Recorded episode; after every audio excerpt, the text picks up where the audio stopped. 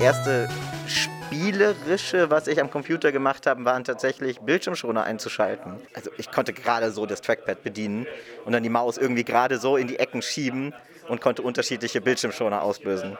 Meine erste Erfahrung mit Videospielen war Pokémon Blau und weil ich spät eingeschult wurde, konnte ich da noch nicht lesen. Das heißt, meine arme Mutter musste jeden Tag eine Stunde mit mir Pokémon spielen und mir Sachen vorlesen, von denen sie bis heute nicht so richtig weiß, was die eigentlich bedeuten. Ungefähr als ich drei oder vier Jahre alt war, da saß ich zusammen mit meinem Vater am ersten Nintendo.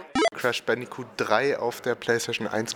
Meine Eltern haben mir zu Ostern eine PlayStation 1 gekauft. Ja, seitdem bin ich hängen geblieben und habe äh, PlayStation 1, 2, 3, 4, 5. Ja, ich bin ja hinter dem Eisernen Vorhang aufgewachsen in Polen und da gab es eine tschechische Konsole, die eine Kopie von einer britischen Konsole war und da haben wir Bruce Lee gespielt.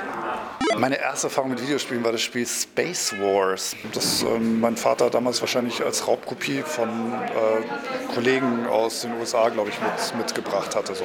Space Invader auf einem Atari VCS irgendwas. Moon Patrol auf dem Atari 2600 Junior. Commander Keen. Das ist so ein, so ein Plattformer, also so ein Jump'n'Run, wo man rumläuft und Rätsel lösen muss. Mein Bruder hatte einen Sega Mega Drive und ich war mega neidisch. Da haben wir auch Pong drauf gespielt tatsächlich.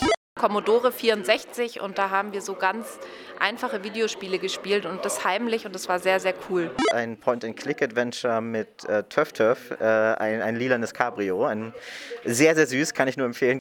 Das war wahrscheinlich bei der Sendung mit der Maus auf der Webseite, diese kleinen Flash-Spiele, die es da gab von der Maus und äh, Schauen das Schaf und so. Ähm, Seifenkistenrennen. Ja, genau das.